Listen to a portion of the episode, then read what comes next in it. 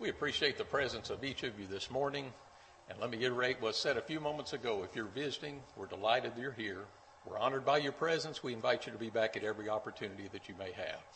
And I just want to say before I begin the lesson, I appreciate the elders inviting me to be with you this morning in absence of Tony. So good to see you this morning. Jesus said, Fear none of the things which thou art about to suffer. Behold, Satan is about to cast some of you into prison, that ye may be tried, and you shall have tribulation ten days.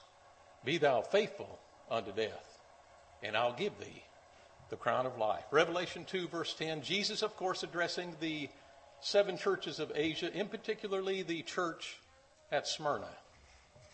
Be faithful unto death, he says. Friends, the faithfulness under consideration here was required in light of severe persecution.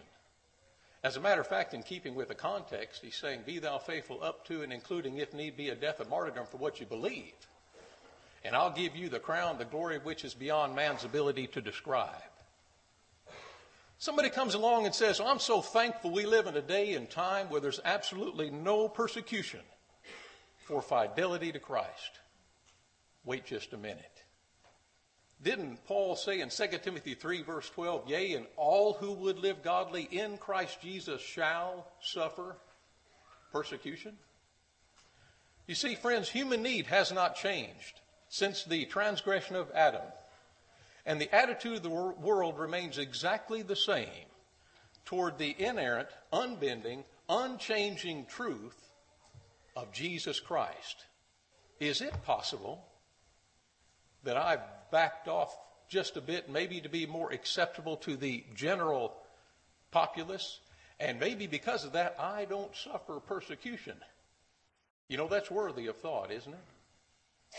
As was given a moment, in, a moment ago in our reading, Matthew chapter 5, verse 11, the Sermon on the Mount, you remember, Jesus said, Blessed are ye when men shall revile you and persecute you and say all manner of evil against you falsely for my sake. Rejoice and be exceeding glad, for great is your reward in heaven. For so persecuted they the prophets which were before you. Oh, and I remember he also said over in Luke chapter 6, verse 26 Woe unto you when all men shall speak well of you, for so did their fathers to the false prophets. Severe persecution. As a matter of fact, if you advance three verses in that second chapter of Revelation, where he's talking there to the church at Pergamos, you remember? You will observe he commends their fidelity, even in the face of the death of Antipas. He said, My witness, my faithful one who was killed where Satan dwelleth. What's this? Right in the center of immorality, ungodliness, Antipas maintained his fidelity to the Lord. He continued to teach and preach and demonstrate in his daily conduct the eternal principles that make men free. Would you and I be an Antipas? Can the Lord commend our lives? You know, in this day and age of clamor for change, friends, in the religious world, we need to be faithful to the Word of God. And I think sometimes people have difficulty with this. And the old question arises that should never be voiced by a faithful child of God, and it goes something like this. If this person over here differs from this other person in what God's Word says, if this preacher over here differs from what this other preacher says in the Word of God, how do I know what is right? How do I know which way to go? Friend, every word of God is tried or pure. He is a shield unto them who put their trust in him. Add thou not unto his word, lest he reprove thee, and thou be found a liar. Proverbs 30, verses 5 and 6. Not, ever, not only is every word of God tried, but every word of God is written. Uh, you're familiar with that, 2 Timothy 2, 16 and 17, or rather 2 Timothy 3, 16 and 17. Paul said, All scripture, every scripture, given by inspiration of God Inspiration? Sure. That's literally breathed of God. It is profitable for doctrine, for reproof, for correction, for instruction in righteousness. You name it, it has it. That the man of God may be perfect. That's complete. Throughly furnished. That's totally, completely, thoroughly. Furnished unto some, a goodly portion. most, almost all, no, no, every good work. Now that's remarkable. And these were more noble than those in Thessalonica. These who? These Bereans, Acts 17, verse 11, in that they received the word with all readiness of mind, and they searched the scriptures daily, whether these things were so. What are you saying? Friends of the truth says the same thing to you as it says to me. Oh, and truth runs in parallel lines, never overlaps. One point of truth in this area is in perfect harmony with another principle of truth in that area. You see, truth never contradicts itself. And marvelously enough, if you will read your Bible regularly, get a good general working knowledge of its basic instruction from Genesis to Revelation, and friend, that's not an impossibility at all.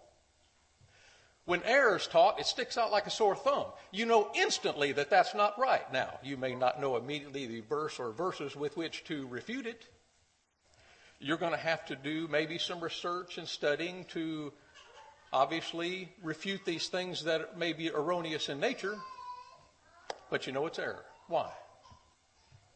Because it's out of tenor with truth.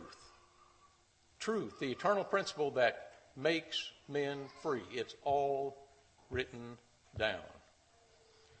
You know, didn't Paul say, whereby when you read you may understand my knowledge of the mystery of Christ? Ephesians 3, verse 4. So then I need to study this book right.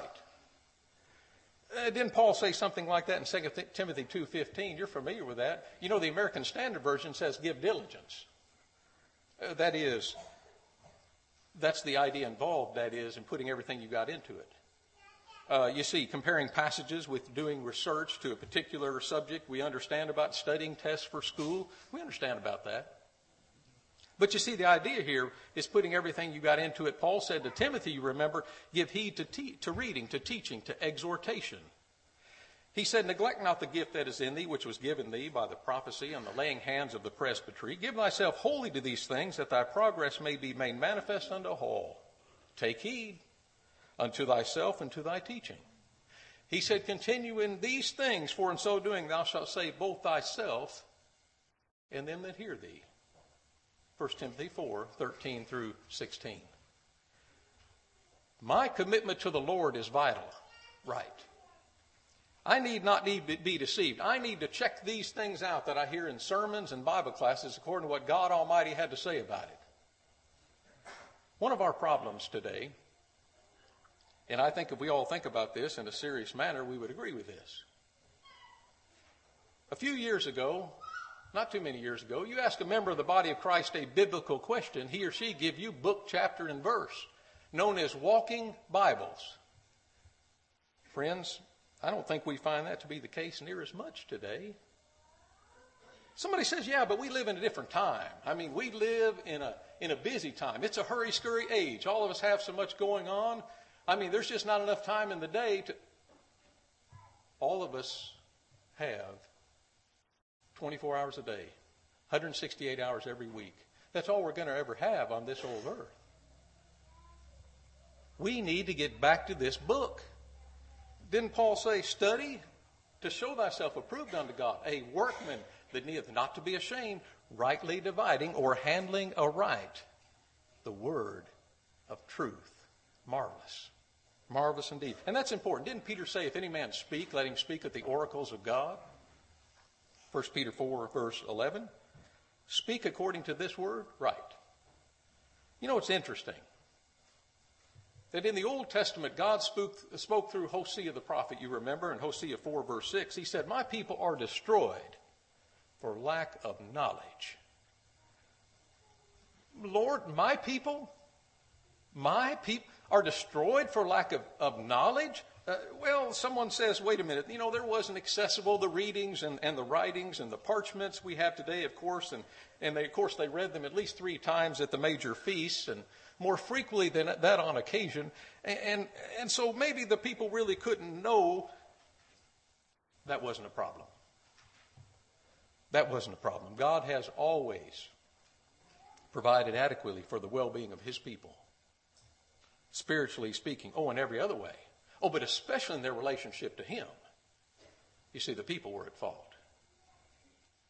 In Isaiah 30, verse 10, do you remember, actually in verse 9, where he's talking, of course, about a rebellious people, talking about a lying people, a people that would not hear the law of the Lord, as recorded there in verse 10, he said, in Isaiah chapter 30, verse 10, prophesy not unto us right things, prophesy unto us smooth things, prophesy unto us deceits.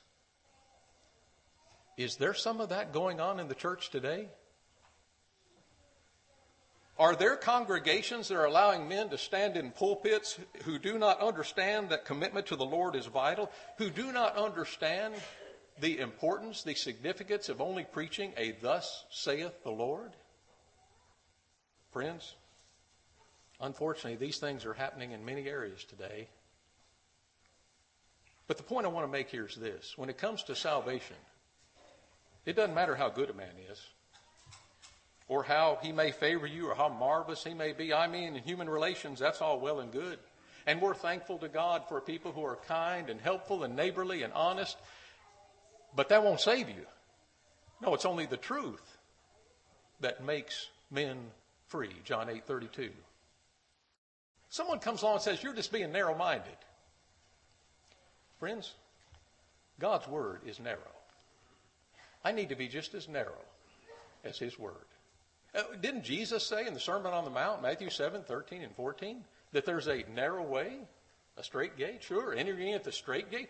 For wide is the gate and broad the way that leadeth unto destruction, and many there be that go in thereat. Oh, but straight the gate, narrow the way that leadeth unto life everlasting, and few there be that find it.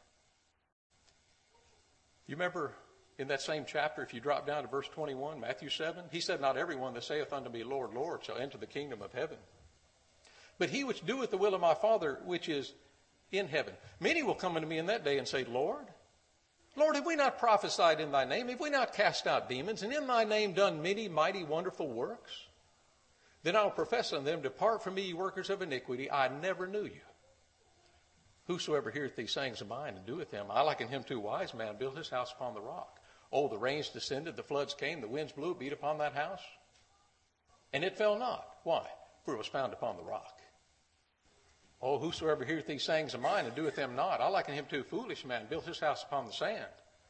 The rains descended, the floods came, the winds blew, beat upon that house, and great was the fall thereof. Someone says, wait just a minute. What's the difference in these two?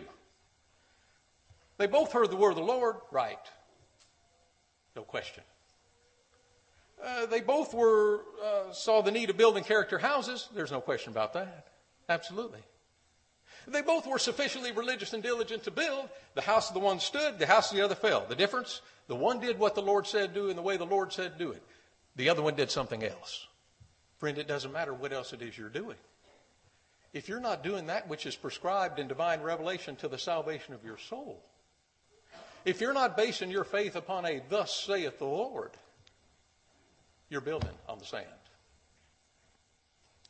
Someone says you're just being legalistic. On the contrary, friends, the last will and testament of our Lord and Savior Jesus Christ is not a legal system at all.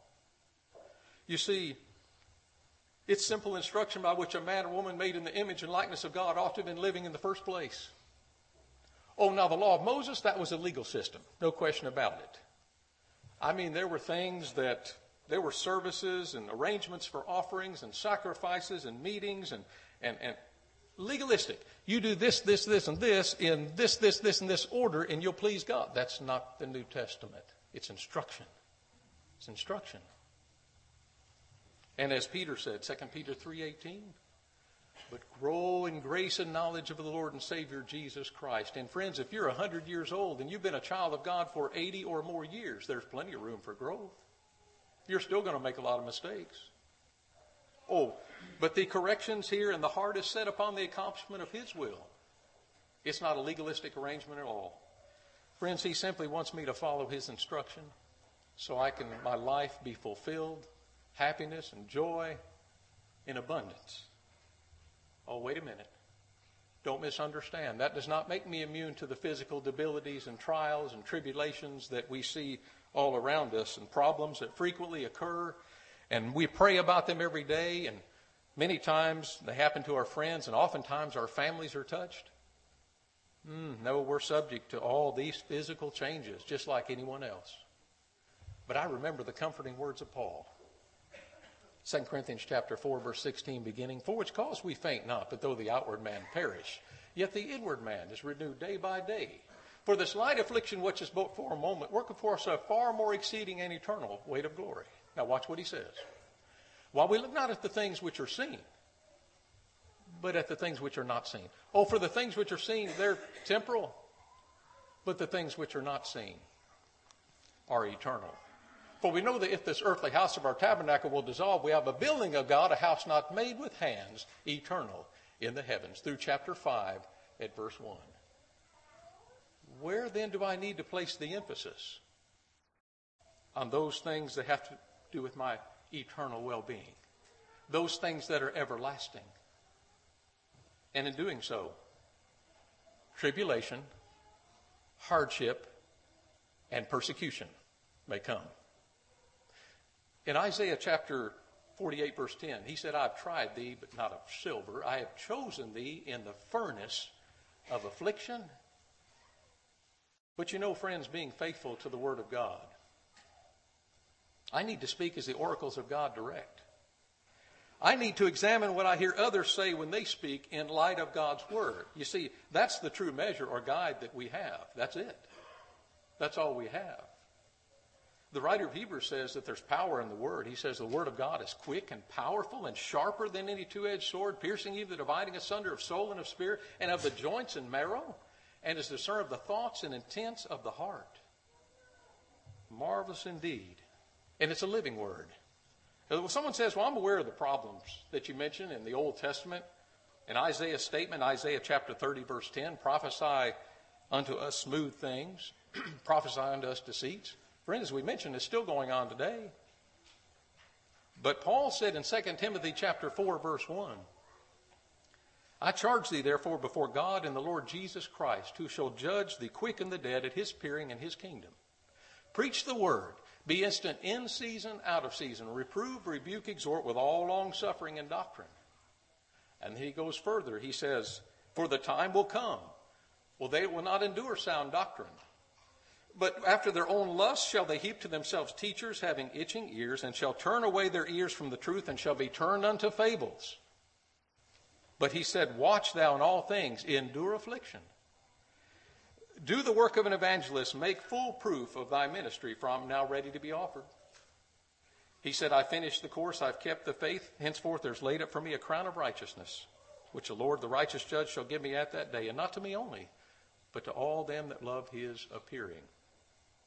Friends, either the sentence of death had been passed, or Paul expected it in the immediate future. Preach the word, he says. Be faithful. What'd you say? Reprove, rebuke, exhort. You see, we need that. Paul needed that. He knew the possibility of apostasy. He knew the possibility that a Christian could fall away. And notice he said, in season and out of season. Oh, that's preach it when they'll hear it and when they won't, when they like it and when they don't. Preach it. Don't change it. Don't change it. Well, somebody comes along and says, what about Acts chapter 20, verse 20? Yes, exactly right. Acts 20, 27, remember the apostles, word they said, preach the whole counsel of God. That's the whole counsel. That's it. You see, not just certain parts of it, not just what people wanted to hear, not that just what was popular. We're to preach the word and be faithful in doing so. That's it. That's it. But you know, not only are we to be faithful to the word, we're to be faithful in our service to the Lord. In Matthew chapter 24, verse 45 beginning, Who then is a faithful and wise servant, whom his Lord hath made ruler over his household, to give them meat in due season? Blessed is that servant whom his Lord, when he cometh, shall find so doing. But you know, friends, there's an impossibility here, and there's a choice that must be made. Back to the Sermon on the Mount, you recall Jesus in Matthew 6, verse 24 said, No man can serve two masters. He'll either hate the one and love the other, or he'll hold to the one and despise the other. He said, You probably can't. It's almost impossible. No, it can't be done. You cannot serve God and mammon. Can't be done. God commands total commitment. And one of our problems today is many people are totally committed, but in the wrong direction. We may get too involved in too many things if we aren't careful. And friends, there's nothing wrong with being involved. God's people are involved and productive, and that's great. And numerous passages can be given on this subject. Oh, but I remember in Ecclesiastes, Solomon, you remember?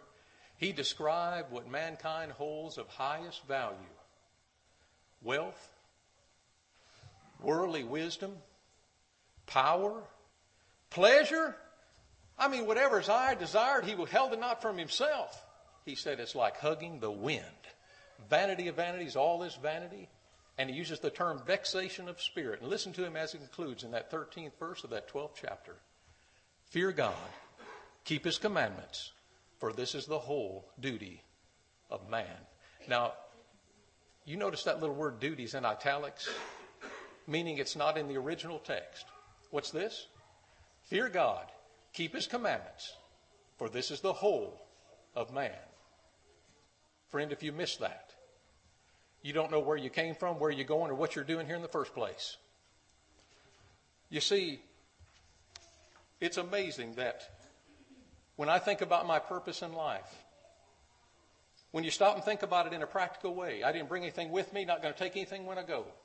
It was here when I arrived, and it belongs to the Almighty God whose steward you are, before whom you will give an account. And that brings me to the last part of my sermon this morning, and it's talking about faithfulness in stewardship. Being faithful stewards of that which the Lord has given us. Friends, that's so important. Paul made a statement in 1 Corinthians 4, verse 2, you remember. Moreover, it is required in stewards that a man be found faithful. You know, the faithful steward does what? He, he seeks to improve, to implement, to increase his talents. Now, I think we understand that from Matthew chapter 25, which has three sections, by the way, when you think about it the parable of the ten virgins, the parable of the talents, and then, of course, the final judgment scene, that separation between that, the sheep and the goats. But back up to that first part of that chapter. Ten virgins, five of whom were wise and five were foolish. The five, of course, carried adequate fuel for their lamps. Now, the bridegroom delayed his coming. Now, if everything had turned out just as I had anticipated, I'd be just fine. If he'd gotten here about dusk, we were just trimming our lamps and lighting up, but he didn't. He tarried until midnight. And then the cry arose, Behold, the bridegroom cometh. These ten virgins arose and trimmed their lamps, but the lamps of the foolish were going out. And they said unto the wise, Give us of your oil, for our lamps are going out. The wise wisely responded, uh, Peradventure there be not enough for us and thee. Go rather to them that sell and buy for yourselves. And you know the story. While they were gone away, the bridegroom came and entered in. Later, there was no room for these foolish virgins. They knocked on the door. He said, Depart, depart. I know not who you are. And then he went right into the parable of the talents. He said, It is as when Oh, a man about to take a journey called unto himself his servants, delivered unto them his goods. To the one man he gave five talents, to another man two, and to another man one. Then he took his journey. Oh, now the five talent man, of course, talent here being a piece of money in the scripture. But a five talent man went out and gained another five. Two talent man did likewise, went out and gained another two. One talent man wasn't a bad fellow, didn't embezzle his Lord's money, but, but he, he, he laid it up, he, he hid it, he kept it safe. After a long time, the Lord of these servants returned. What's the basic point of this parable? Oh, the unexpected nature of his return and stewardship. Five talent man came in, Lord, thou delivered unto me five talents, and went out and gained another five. Lord said, Well done. Well done, thou good and faithful servant. You've been faithful over a few things, I'll make you ruler over many things. Enter thou into the joy of thy Lord that is prepared for you. Well done. Two talent man came in. Uh, Lord, you deliver somebody two talents and went out and gained another two. The Lord said, Wait a minute, how come you gained five like that other fellow? No, no, no, no. He didn't say that. You see, that's a recognition, friends, in understanding that each person has different talents, differing degrees of ability. Why, certainly. Uh, Lord, you gave me two talents, went out and gained another two. Well done. Well done. One talent man came in. He expressed his opinion about the matter very positively. Nothing wrong with that. He said, I knew thee that thou art a hard man. You gather where you haven't scattered, reap where you haven't sown, and I was afraid, and I hid thy money, and lo, thou hast thine own. Someone says, Isn't that wonderful? Doesn't that sound great? You remember what the Lord called him? You wicked and slothful servant. They bound him hand and foot and cast him into outer darkness. He's lost. He's lost. Someone says, Well, why? What's he done? Nothing. Nothing. So far as I know, he's a honest man, pretty good fella. If he's married, he's probably a pretty good husband. If he has children, he's probably a pretty good father. This fella's just caught up in a lot of things, but he's a good fella. Well, someone says if he hadn't done anything, why are you going to bind him hand and foot and cast him in outer darkness? That's it. You got it. One of the greatest mistakes that a child of God can make is to do nothing when something vitally needs to be done. You see, friends, the mission of the church, we need to remember, was not given to evangelists. The mission of the church was given to Christians, all of whom are evangelists, heralds of truth, and friends by our lives. We demonstrate its value and gain an audience with our neighbor. That's what it's all about. Are you aware that you and I are some people's whole concept of the church? Those out in the world who know me judge the whole church simply by what they see in my life. Friends, that's a sobering thought to me. I need to be very careful of my speech, my conduct, my influence. Would you say, Lord, Matthew 5 16, let your light so shine before men that they may see your good works and glorify your Father, which is in heaven. Friend, only those who are faithful unto death will receive, indeed receive that crown of life, that eternal home in heaven. What is your condition this morning? Are you here this morning outside of Christ? You'll not find a more opportune time than right now to put him on in baptism. If you believe that he's the Son of God, you're willing to repent of your past sins, to confess his name before men, and then following his instruction to be buried with him in that watery grave of baptism, raised to walk a new creature. If you're here this morning and you've once done that, but you've wandered away, friend, you need to be restored, and you can be restored through repentance, confession, and prayer. If we can assist you in any way, why not come as together we stand and sing?